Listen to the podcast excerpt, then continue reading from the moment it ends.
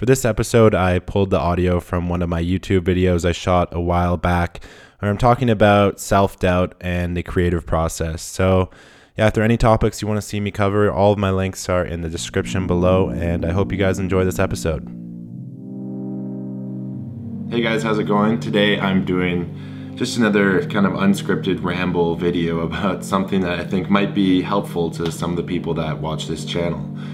About a week and a half ago, I was reached out to by a local art gallery that shows photography from some of my favorite photographers Chris Burkard, um, Russell Holliday, Renan, a whole bunch of different amazing photographers that I've looked up to since I was young. And the art gallery reached out to me. They found me through Instagram and checked out my website, and they said that they wanted to show some of my photography at their space.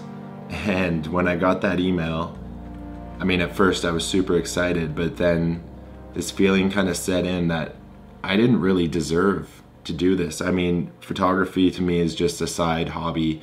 Uh, film is my main jam. That's what I do. That's what I spend my time doing. And I feel like I do have good skills in the film world. Photography for me has always just been a hobby, something that I do whenever I get a second while we're on a shoot. I just snap a few photos. So I kind of felt like I didn't deserve to be putting my artwork next to all these people that I respected. You know, I'm sure you've heard of the imposter syndrome before, where you take up a new art or a new a new craft of some sort and you never quite feel like you're part of the community because you feel like you're unskilled or anyone could do this you know why why is my work special? Anyone could do it if they just picked up a camera. That's kind of how i felt. So i tried to examine this feeling a bit more and the things i decided to focus on were no one will ever create the exact same photo as you. No one will ever create the exact same video as you. Every experience that you've had in your life up until this point has crafted the thing that you're going to make Sure, someone might have shot a similar angle, but the light will never be the same at that exact moment that you took the photo. The way you stood, your height, your shoes, everything goes into making what you create unique. So, sorry for the beeping going on in the background.